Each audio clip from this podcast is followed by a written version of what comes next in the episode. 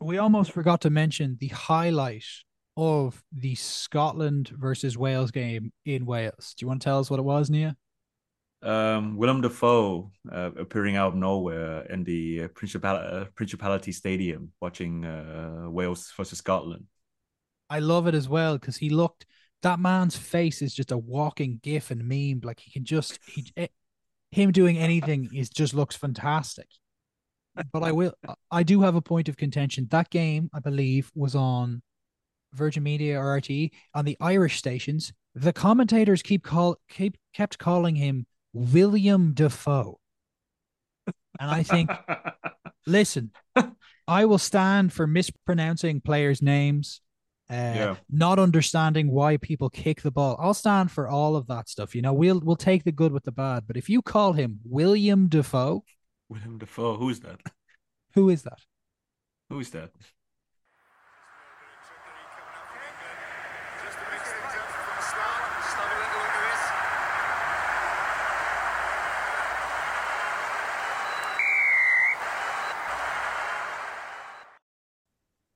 Hello and welcome to Trying Times, a rugby podcast hosted by two comedians who love a sport that doesn't always love them back. I'm Nghia Mai.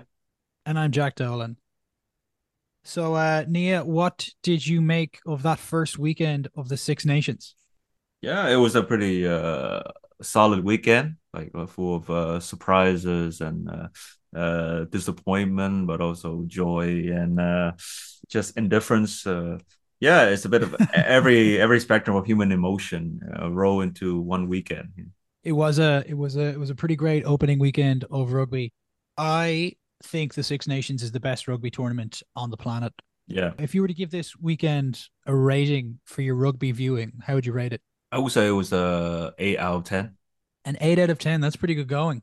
Why do you give it an eight? Uh, I could have given it like a 10 out of 10. Uh, well, well, first of all, um, well, France Yeah. lost, so uh, you know, I deducted by one point, and the other one point is that I uh, I didn't catch the second half of the uh, the Scotland Wales game. You missed the second half.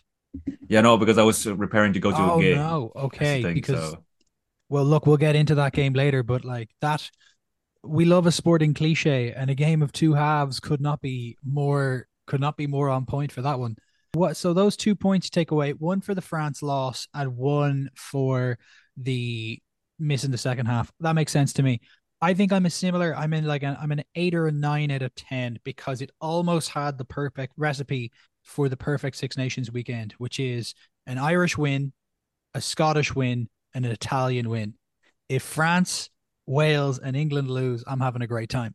So that was why. So I think uh, Italy, again, we'll get into it. So close so far. I, I had everything I almost wanted.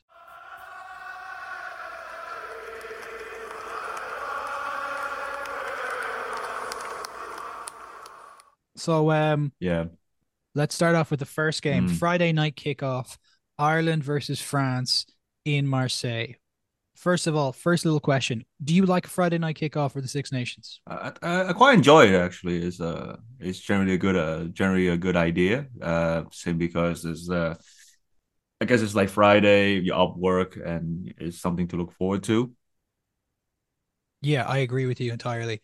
I actually really like it as well. I think it's not popular with a certain fans, but I kind of prefer a Friday game to a Sunday game because I think no matter what, there's more energy at a Friday game than a Sunday Yeah. game.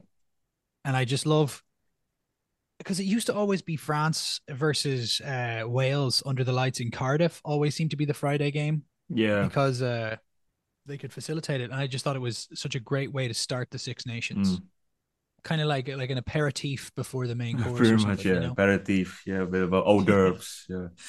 So, what did you make of that first game? So, Yeah, I thought uh, uh, Ireland really uh, they, they put on a really strong performance against the, the French in spite of the condition they, they were faced uh, they were faced with, okay, which is very uh, just uh, solid. I mean, despite some of the uh, some uh, some aspects of it, there's the the little mistakes here and there, like obviously there was they're still a bit rusty. Yeah. Um, Hmm. but in uh, but in general, like Ireland was just they just put on a really good performance. And I can't you can't really complain. You know, they they were solid in all aspects. yeah, I totally agree. Like, as an Irish fan, our big question beforehand we talked was how they're going to do without Sexton. I was amazed they were that good. Like they were so cohesive, it was insane. Yeah. And they had like a fe- like there was a scare in the first minute or something from France where it looked like Mm. Penaud could go the entire way. Great cover tackle on him, and then it was just Ireland for the next sixty minutes. Yeah. I thought I I like again cards on the table bias as clear as day. I absolutely fucking adored that game. Uh, that was brilliant. I was really happy with how the entire team went. I think Will Greenwood has his like team of the week that he puts out after World Cup games and after Six Nations games. He kind of goes like, "Who are my team of the week?" And he just went, "It's the Irish 15," and then he mentioned a few other people. And I, I was just, I was so amazed with how well Yeah. that went. Um, yeah, from an Irish point of view, like we were just shit hot. Like the little bits of mistakes, I think were good mistakes as well. Like I think Crowley pushed it a few times, but Mm.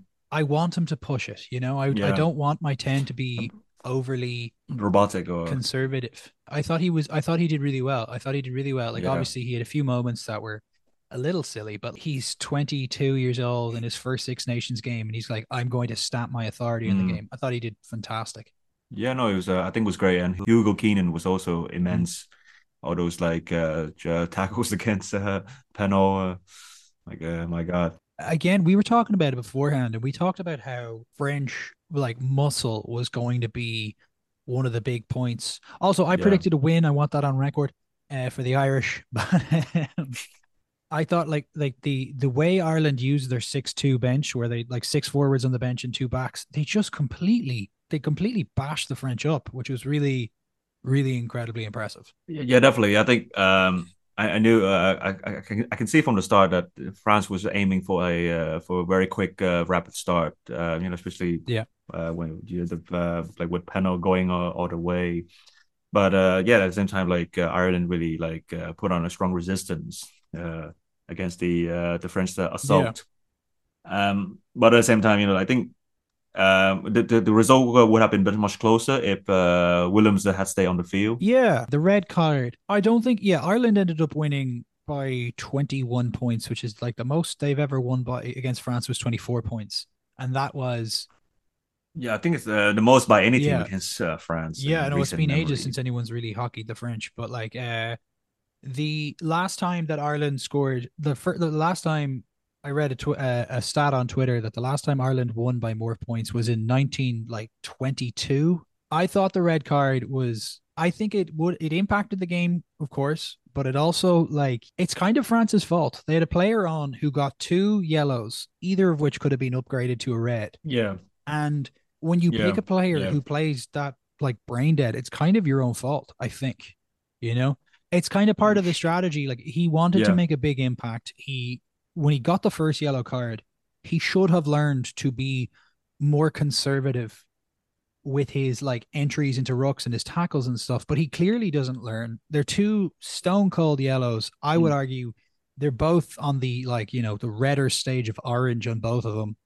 And uh like I think Ireland even Yeah. with that they like they looked really cohesive even when it was uh, 15 v 15, you know? yeah. I think. Well, like I said, I, I think the result would have been much closer. Oh yeah. Like Ireland would have would, would have still won the game, but it would have been much closer if they Sure. it was a full fifteen, uh, French fifteen, uh, Yeah. uh, on the field.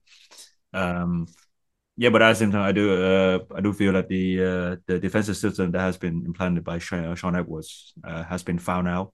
Do you, yeah, do you think? Uh, by, I would say so. I think. See, the problem is that I have this issue with like English media glorifying Mm-hmm. Shaun Edwards. I, I hope say I, I say he was like some sort of like savior Yeah. of French rugby. But you know, what I mean, like with any rugby team, it's the full setup, coaching setup. Is the uh, the, the you have the head coach, the attacking coach, the forward coach, line out, and then you have defense.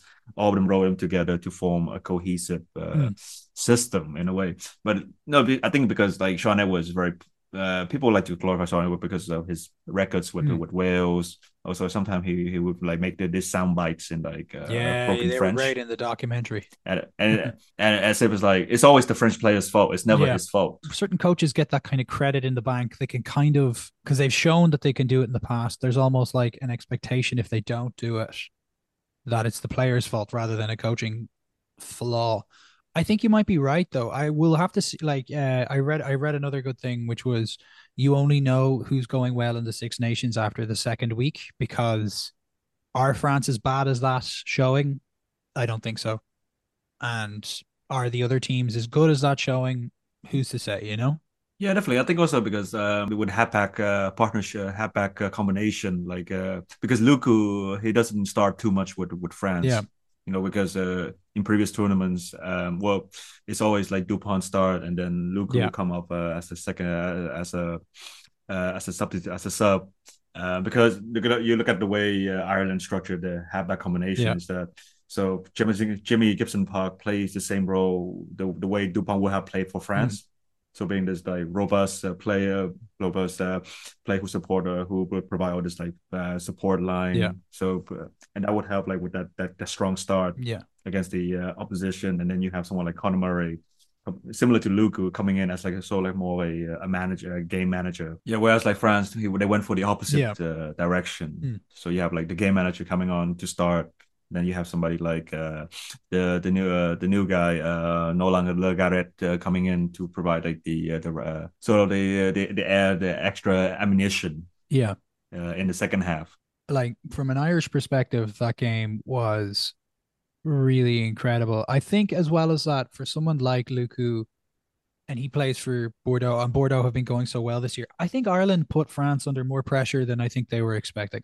I think uh, the Yeah. the Irish forwards in particular, again, Joe McCarthy got man of the match. Tadhg Beirne scores a class try. Every like like Peter O'Mahony can't die is what I yelled in the pub I yelled that in the pub at some stage when he had a massive turnover because every time I think that Peter O'Mahony may be nearing the end of his career, he comes out with this like seasoned best stuff. He just Yeah, can't die. Like I don't know. I know the Munster fans call him a war god, and that you know, like my usual to- sense, my yeah. usual tolerance for kind of Munster stuff can can can wane, let's say. But he kind of showed why he was picked as captain yet on a Friday night. I think. yeah. I feel like he's the Irish uh, Alun Wyn Jones.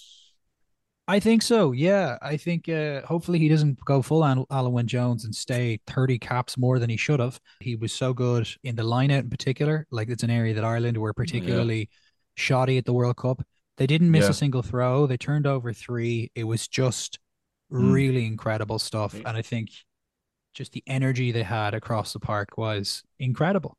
I would also be remiss to not mention that uh, my favorite player in the post Brian O'Driscoll era is Robbie Henshaw, and I thought Oh he yeah, his offload for the Cal for the uh, Calvin Nash try was Yeah. just stunning. Like he takes a three on one, turns it into a one on one, and the offload to Doris, who again Doris is Yeah. just superb, oh yeah. really good play.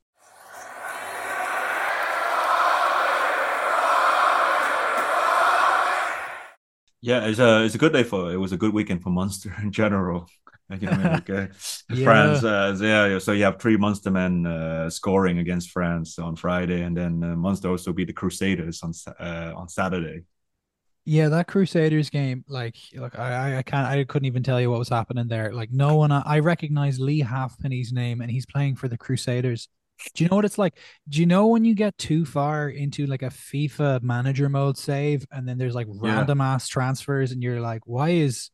But um, why don't we move then? First game, France Ireland left a lot to be lived up to, and then we move into the second game of the weekend, which was Italy versus England in Rome. Yeah, What did you make of that? yeah. I thought it was the the best Italian performance I've seen uh, in a while. It, it was basically on par with the uh, with the one they gave against the French uh, at the last Six Nation.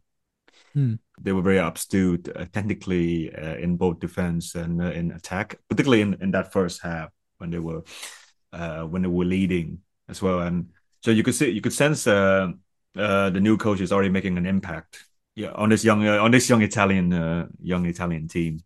Yeah, definitely.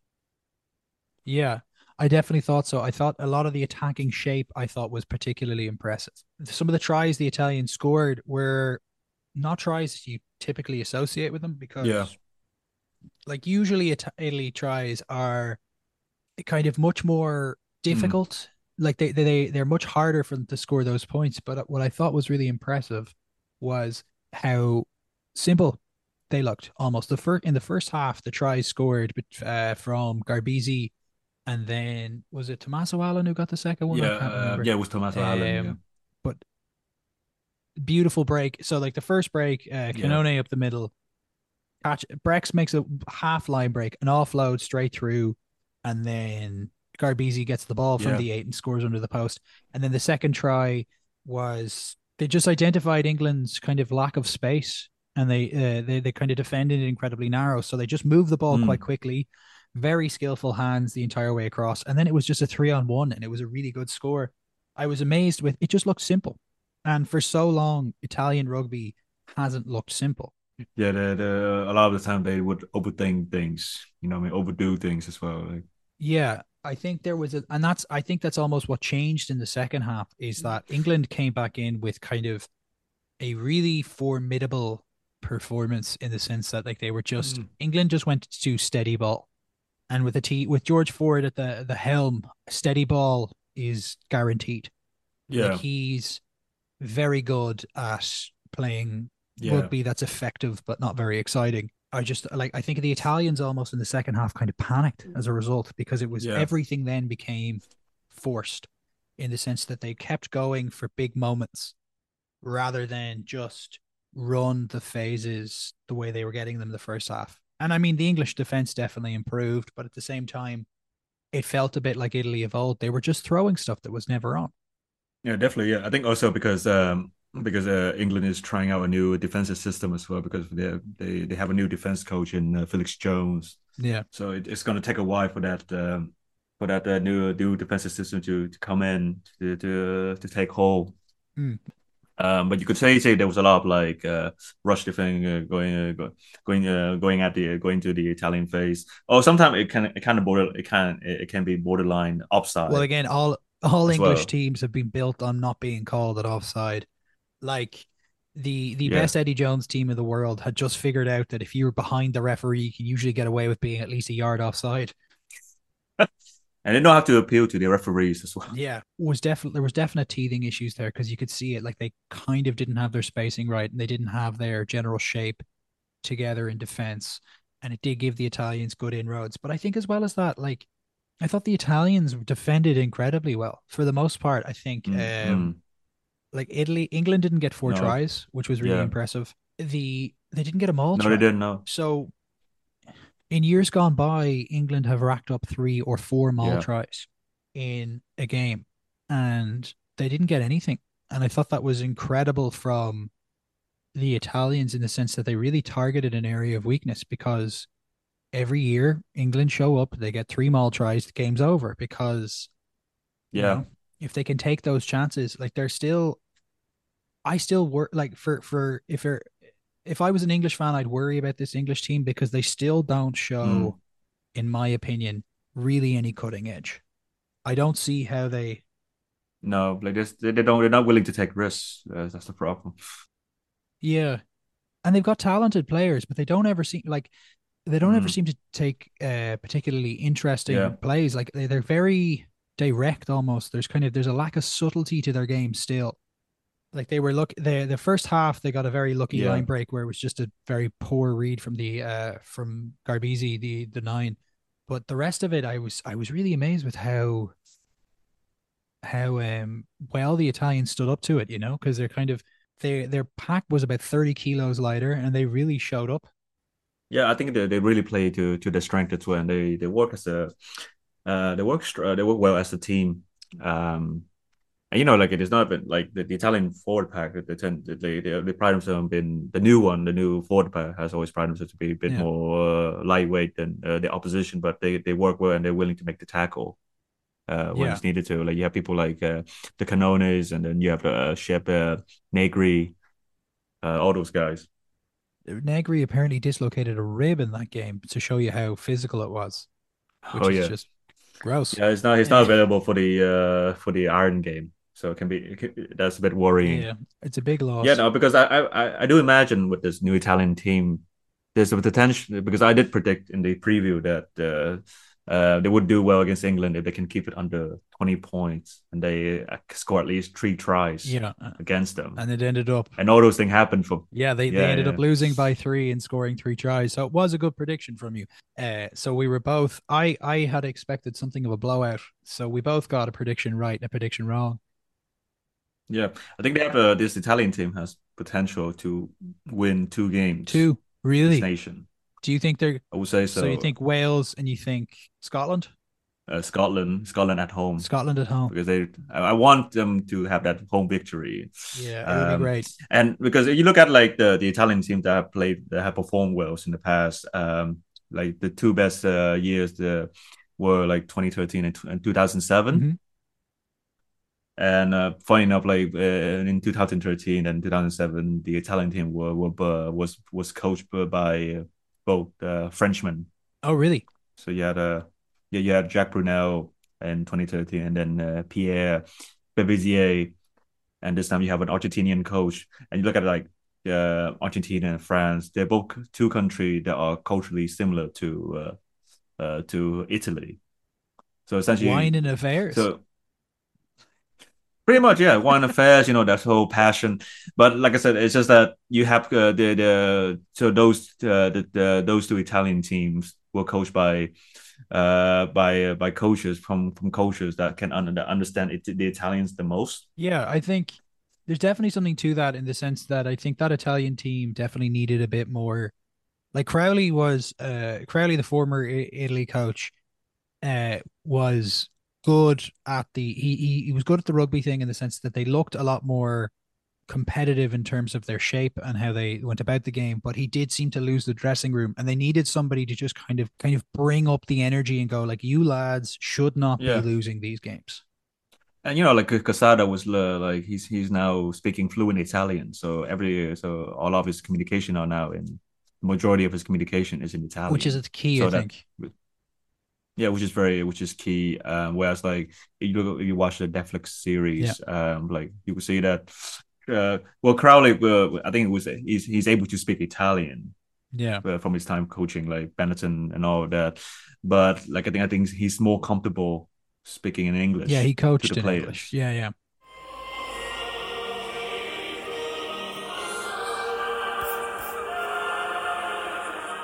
It was a weird one because the that game felt a little bit like it was a moral victory for Italy in the sense that they kind of outperformed their expectation there, and they will feel gutted to have not won it, considering how close they were at the end.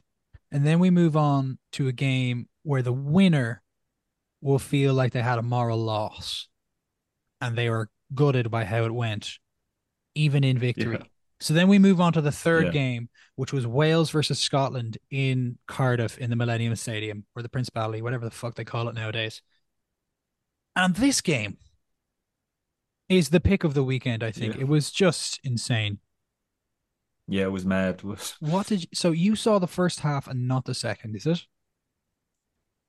Yeah, I didn't. Yeah, I didn't catch the, the- I watched a bit of the the second half, but then again, I was like getting ready to go to the to the gig, so like I didn't pay too much attention. Yeah. So you were kind of half watching. So why don't you like yeah, I'll ask you a few questions about the first half and then I can tell you what happened in the second half because I'm still in disbelief to be honest. Yeah, second half, it, it, it felt like um, you remember that quarter, quarter World Cup quarterfinal uh, World Cup game between uh, uh, uh, Wales Yeah. and Australia, where Australia got dumped by uh, by Wales. Uh, it it kind of The- felt like that uh, with with with with yeah, that so kind half. of so you play like the- uh, what was the tweet you put up yesterday? Uh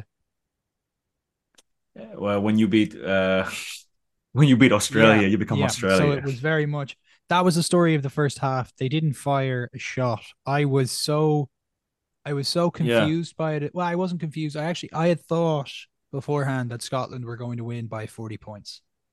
And after seeing that, uh, if I was Welsh, I would have like thrown something at my TV, I think, because I, I was I was actively texting friends going, This is the worst performance in the history of the Six Nations, which by the time the second half came around came back to bite me.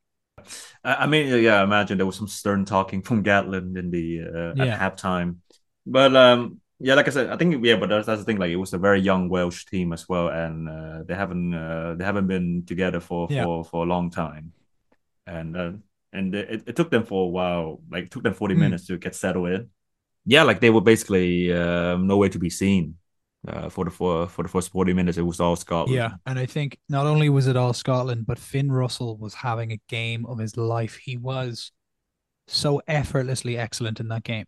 Yeah, He just had the ball on the string and he could do whatever he wanted with it. And I thought, to be honest, what was it, 28 nil at the half, 21 nil at the half, I think. something like that. Yeah. Um, Yeah, yeah. Well, I, think, it was like twenty 0 because it was uh, 20 The final was score was 20-0. twenty seven. Yeah, twenty 0 Yeah. Yeah. Yeah, you're right. Because it ended, yeah, you're right. It ended 27, 26. So that first half was, I Finn Russell was some of the best play I'd ever seen from him. Just his shout, like he really looked the part as captain. He was everywhere. He was excellent, and eh, they were playing for him. Every single player was following his lead. Pretty much, yeah. I mean, like it was pretty much a training run for for Scotland. You know, it was just a Yeah. It was a it was a buddy cop film between uh, uh, Finn Russell and Duhan van Yeah, it really was. I think that moment, um, there's a moment after. So Finn Russell makes the break and passes an easy pass to uh, uh, Duhan van der to go under the sticks and score. And van der has time to smile, pick out cameras in the stand because all I saw was wall to wall photos of this. Like, like Duhan van der looks like the kind of guy who would have bullied Marty McFly in Back to the Future and he was just picking out he was picking out people with those pearly whites like Yeah. looking like he was having the time of his life. And then the second half happened. And the second half uh, Nghia, if you didn't see it the first it starts off again with a Duhan van der Merwe worldie which I have to say in Six Nations traditions if we make it so every first week of rugby Duhan van der Merwe scores an absolute banger of a try I'm all in for it. So Duhan scores a great try that Finn Russell sets up. The buddy cop is going strong. And then I don't know what happened. Like it was like I maybe it was my fault. I tempted fate by calling it the worst. I literally said this is the worst performance in the history of the Six Nations. And Yeah. Wales then proceeded to win everything for 30 minutes straight. Yeah, Like they I think uh Tommy Reffell, the number seven for Wales, and Aaron Wainwright took Oh, it yeah. personal. They Oh, took yeah, that no. like they just showed up in a way I'd never seen them, and they started to play like incredible front football. Where every time they were carrying it at Scotland, they just go straight through them. yeah they're pretty much the they're, they're pretty much the senior figures in this young Welsh team, uh, basically. So you were expecting the, those two guys to step up, like to have to And make they an did. impact. And I think uh I think Davies came off the bench, the scrum Oh, yeah. half, or um I'm not sure if I've got. Yeah, I think Davies came on and Yeah. just changed it. They just looked so much more competent and cohesive. Yeah, they got four tries to Scotland's three. So Scotland actually scored less tries and won the game. Mm. And it was genuinely surprising how bad Scotland were. It was kind of like this is the thing at the moment. Like the Scottish Twitter after that second half have gone really all in on punditry because the Irish pundits in Virgin Media described that as like they described what they saw. It was kind Yeah. of pathetic from Scotland. Like it, It was, was. I'd love Scotland to be competitive, but Scotland has this. It, it seems like they haven't shaken this fragility that they've always had, where it's kind of Mm. like they can do, they can get themselves up and they can be really good. And Finn Yeah. Russell is a fucking baller, so he will keep you in a game. And then the rest of them just fell apart. Like they were getting yellow cards, they were falling all over the shop. They just couldn't, they couldn't do the basics, and they gave No. Wales so much opportunity to really get a foothold in the game. And then credit where it's due, like the Welsh were excellent in that second half. Like they probably they deserved Yeah. probably to win it at the end. Yeah, definitely. I think like any team coached by Gatland is gonna be hard to to beat anyway. Um, Yeah. But like I- but like I said, it's just like it's of like it's the youngest Welsh team in, in living memory. Um, yeah, it's a lot of children who are left unattended, really. well, they like yeah, yeah. Well, I mean, what you have is a, a, a team full of uh, Bruce Waynes, and in the second it. half they became they became Batmans. They became Batmans. It is, yeah. I think it's going to be a new policy in Wales. If you leave your kid unattended, they will have to start it out half in uh, next week. Costelow looks uh, two. He looks. Oh, jeez, he's such a like he's got like puppy dog fat on him. Do you know the way a baby has like a big fat head on him before he learns how to move? He's still so young. He's carrying baby fat. Like it's, but again, they showed up so much. Because I was thinking at the end of that game, or at the halftime, I was like, Jesus, I hope we have Wales next week because we'll put seventy on these people. Uh, as yeah, I'm very much one of these people who says we when I talk about Ireland, and I refuse to change. So.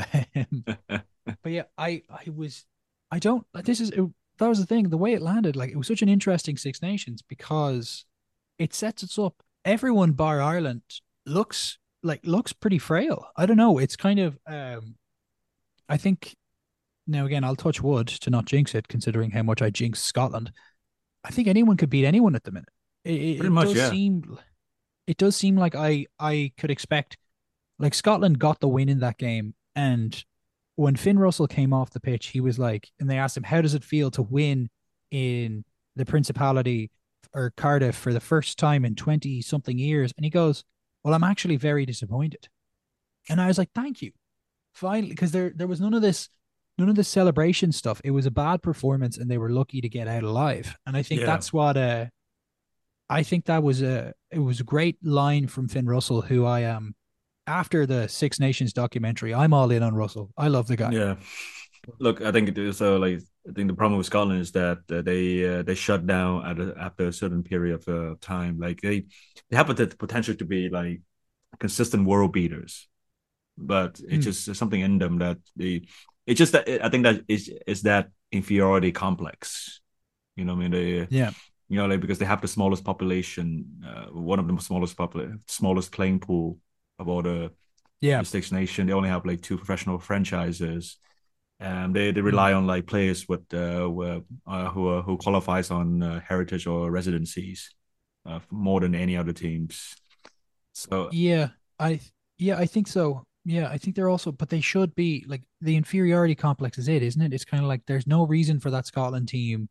Like that Scotland team should have won that game by 50 points. Yeah. I think. yeah, I mean, I mean like forty points. You know, like uh, to, just to be realistic. Yeah. Um, um, but yeah, like uh, this thing is, I imagine, you know, what I mean, like um, uh, if they play like that, they'll probably lo- lose to Italy and Rome.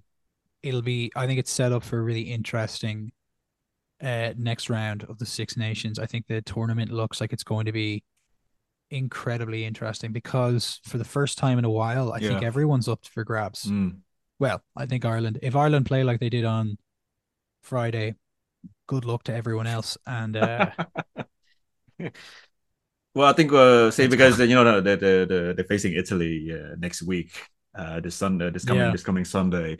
So my uh, my my hope for Italy, right? So imagine they'll get spanked, right? But the Yeah. aim now is to keep it under thirty points and score okay, and score four tries against Ireland. 30 points in four tries. That'd be a really good result for the Italians. I think they have had a really hard time coming to Dublin in the last couple of years. Yeah,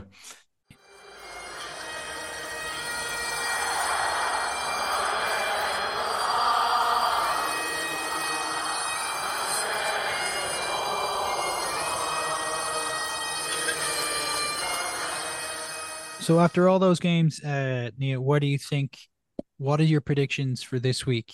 Because as it stands, uh, we both predicted a Scottish win. I predicted an Irish win, and you predicted an Italian loss where they kept it incredibly co- close and scored three tries. So Yeah. I'm considering that as both of us getting two things right, because I thought I, I thought Italy were going to get like tonked, to be honest. So what do you think now? What are your predictions going into week two of the Guinness Six Nations? yeah. So I think with uh, after that uh, heavy loss against uh, Ireland on Friday, um, imagine like uh, France uh, need to make a strong statement to, to show that they're still in contention. for, for the for the title. Well, I think they because they're heading to Murrayfield as well, and I think yeah, France has has been quite. Uh, I mean, France records in on, in Murrayfield has been uneven in uh, recently. Um, Yeah. yeah, and then, so that will be quite interesting uh, as well. As long they don't implode, uh, at some point in in the fir- like in the first uh, ten minutes, then Do imagine Do you mean the French or the Scottish here? I don't know. That's the thing. It's hard. It's hard to call. Like I imagine there'll be a red to card. fair, Uh, yeah. I imagine there'll be a red card at some point in the uh, uh, in Murrayfield for either of them. Even both. That's the thing. Like, So Hmm. it could be fourteen v four, uh, fourteen v four. Well, that's it. Yeah. I mean, if ever there was a team to get to get loads of red cards, it is Scotland versus France. It seems to be the red card central of the last couple of years. I, I imagine it will be quite tight as well because yeah, like uh, Scotland pl- uh, playing in the front of a home crowd and they have a good record against uh, the French. There, uh, yeah. So there's a positive well with the team, but like with yeah, I'd imagine because they will not they will not do they will not France will not put in too many changes. I imagine Galthié will put uh, probably be the same starting team. Uh, I would say with the exception of Willemse there. Um, but yeah, it'll be- probably be a very tight game. Like uh, France might edge it. In my mind, this game is the real stake point for our Scotland to be taken seriously or not. And I know that's a bit of a, it's a bit um, infantilizing and it's a bit uh, patronizing towards the Scottish, but at the same time, this has been the big issue with Scotland. Scotland at the Six Nations is can they do it two weeks in a row? And they got away with one. So they got away with one, so they will be off the mark, feeling like they've lost. And the French are feeling like they've got a point to prove. So I think France will probably win. I think so. I think France will probably win. I can see it being by about 10 points because Scotland don't have the bench, Hmm. I think, to beat the French in the sense that like your team has to be so good across Yeah. 80 minutes. And I think Scotland consistently are really good for 50 ish minutes. And it's can they survive the other 35 has been the, the, the track record of Scottish rugby Yeah. for the last little while. Yeah, like um, yeah, they they don't think they they don't have the depth to compete with uh with the French. You know what I mean? I, I imagine like in terms of it will be the same starting team, and then you will bring in the sub bit uh, earlier to close out the game. Uh, so they have because they have the firepower to score like a couple of tries in the uh, in the second half. They put in like Le Garrec and then Yeah. And then let them do their thing. Yeah, especially when you can bring on. I I reckon France are going to stick to the six two as well. So I reckon they're bringing on, you know, a Tuilagi, who is, you know, he's not he's not super impressive as a rugby player, but at the minute because he's only twenty. I think he's 19, Like that's 140 kilos at twenty. Oh, for, that's ridiculous. He's too big. That's Anyway, unfair. so like I'm here I'm here saying he's not an impressive player. Meanwhile, the idea of having a 140 kilo child run at you and just run over you would be just sick. Oh, that's a form of torture. That's cruel and unusual punishment. But, um, so I think I don't know. I don't know how Scotland stopped that. I'd love I would love it for Scotland's sake if they could if they could do it because it would be good to see them really go on a run now because I think if they get those two wins, yeah, they they've either England or Italy and they can find they can find good form going into their last game against Ireland because theoretically now Ireland still have a few games to play, but that could be a grand slam decider between Scotland and between Ireland at the minute because those are the two most likely teams to go undefeated the entire way through at the minute. Yeah, um, yeah. I think they just need to. Uh, I mean, uh, put in. They just need to put in a more consistent performance. Then they'll be uh, in the running. Yeah, it'd be great to see, but I think I think I'm with you. I think I predict a French win as well. And then in the next game, it is England versus Wales, and it is in Um, Twickenham, I think. so it's in Twickenham. England versus Yeah. Wales in Twickenham. What do you predict there? So it's a very young team that's still finding its feet versus a English team that seems not to be able to score any tries. See, the thing is that I, uh, in recent times, I always see uh, the England England Wales game. I saw like a poor man's version of uh, uh, Ireland and France.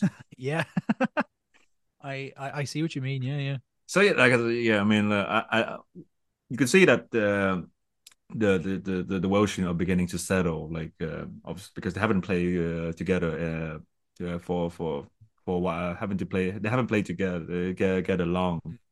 So I think this is the time for for them to prove themselves that they can uh, show up and they can be quite they can be consistent. Yeah, they just need to put in a, a good performance in the first half. Yeah. then they'll be uh, then they'll have a chance. Well, I think with the, also with the England team as well, like particularly because they did well in the second half against Italy. Uh, with the new the defensive system coming in, but like, like I said, I think the, the the issue with the England team is that uh, they're not willing to take uh, risks, particularly in the back line, Mm. because they have fantastic finishers. Um, you just need to allow the players to express themselves, and I think both teams have the ability to express themselves, and it could be a high scoring game if you allow them to play. Yeah, I kind of, I would love that. Uh, unfortunately, I'm more of a pessimist than you. I think. I think this is going to be a very terrible game, and I think Particularly in Twickenham, Well, yeah. I, I I don't know what it is because at the moment, like England are, England are in a weird state at the minute because last year I was reading that they were complaining to they were complaining to the board at Twickenham that essentially they're really tired of the atmosphere there. So yeah, they're like, can we do something about it? Because it's apparently become incredibly corporate and it's very much you're going there for the Yeah. pints rather than watching the game. And I'm not one of these Yeah. people who's like, oh, we shouldn't have drinking at games. Of course, we should have drinking at games. People are adults. Yeah. Let them enjoy sport however they damn well please. yeah. I think they could have done something similar to to France, like moving the game around the country. It could Um, be, it could just freshen it. It'd be a shot in the arm almost. pretty much. Yeah, like you imagine that game being played in like Old Trafford, or like the Etihad. Yeah, that'd be cool. Be very cool. And they're great stadiums with big, big attendances as well. Like they both have massive capacities. Mm, It'd yeah. be cool. It'll never happen because that would be good for the game. I don't know. I think I think I predict this weekend I can see an England win. I think it's going to be an England win by under five points because I still predict Wales to get the wooden spoon. Right. Yeah, I imagine a similar result uh, as well. I think this England team has uh, they might even like it probably be they'll probably win by 10. You, think 10? 10. I'm uh, if you let them loose in the second half. Yeah. See, this is the thing. We are I, I in my mind, I think it's a Wales team that can't win versus an English team that can't score. So it'll be it'll be fun watching. And then Yeah. finally, the the game on the Sunday this this week is Ireland versus Italy at three o'clock in the Aviva. What do you make of it? Who who you backing? Look, I mean, it's so far since 2014, the result has been one-sided. Yeah. Like, uh, I, I I would predict the same way I, predicted uh, when they play uh, when uh, for the when they played it against uh, England. It's just that there's Hmm. certain criteria they need to meet that would consider like a good performance. Yeah. So so because they already show that they have the dog in them uh, to keep in uh, to stay in the fight for for the whole game. Um, Yeah. And they have the ability to score very clean tries as well. So I think the, the the next step in the evolution will be like so they they need to keep it under 30 at least. Uh, um, uh, 30 uh, keep uh, and then score at least four tries because they I think at one point they came close to score like a bonus point uh, uh, uh, against Ireland in Dublin at one point as well. I think it's around 2017, 2018. Um, yeah, so I remember that. It was a good game. yeah, imagine like the, this Italian team can do it again, can repeat that feat, uh, even to even like uh, uh, surpass it. So they just need to keep and they need to stay composed for the whole game as well. Yeah, I think like that will be huge because what I thought was a yeah, again, if they can do that, it'd be a great result. I think we're both like I don't see them beating Ireland. I think the Irish team is just unfortunately it's too far ahead of them at this stage. But the way they finished against England with Monty Ioane scoring a ridiculous try, just refused to be tackled. I like I think if they can show that fight the entire way through and there's no shenanigans with getting a hooker sent off and another one injured, so they have to Yeah. play with uncontested scrums and twelve people or whatever the fuck happened that last time they were here. Yeah, it'd be great if it'd Yeah. be great if it could be a competitive match because it'd be good. I think it'd be better for both teams. I think you're right. It's kind of the criteria for Italy is building towards the games that they should look to win. And you think it's Scotland. I think it's Wales. I would be really disappointed if, if Italy don't get a single win this tournament. Yeah. I mean, like, even both. That's the thing. They could do both. They could do both. Okay, so with our predictions done and nailed in, um, we should be hounding each other dramatically if we get anything wrong in that sense. Last question to round off the day. How did your Fantasy Six Nations team do? Um, I, I started pretty well. Like I was, uh, I was placed second after the uh after after the uh Ireland France game, and then Yeah. I end up uh being bottom. I think I need to check it, but I'm pretty certain I'm like second last because all of my decisions that I made proved to be the wrong ones. Yeah, So I took out I took out Jamison Gibson Park from my team to put in Lucu, which turned out to be a disaster.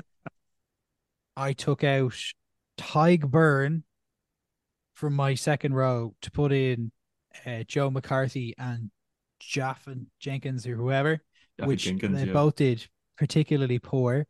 I brought my super sub. I chose Danny Care because I thought he might steal a try or two. Danny Care, the super sub, when they come on, they get three three times the points. Got zero points. So all of my decisions have just proven that I know nothing about what I'm talking about, and uh, I'm hoping for a better game week in week two. I'm not going to lie. I had I was I was saved by the glory of Finn Russell and Duhan van der Merwe. It's the only way I can describe my week. Uh, it was just just wasn't for me. And Yeah. uh, listen, why don't we leave it there? Why don't we check back in again in the next few weeks and see how the Six Nations is kicking on?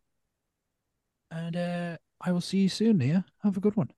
Thank you, and uh, don't forget, never stop trying. What he said.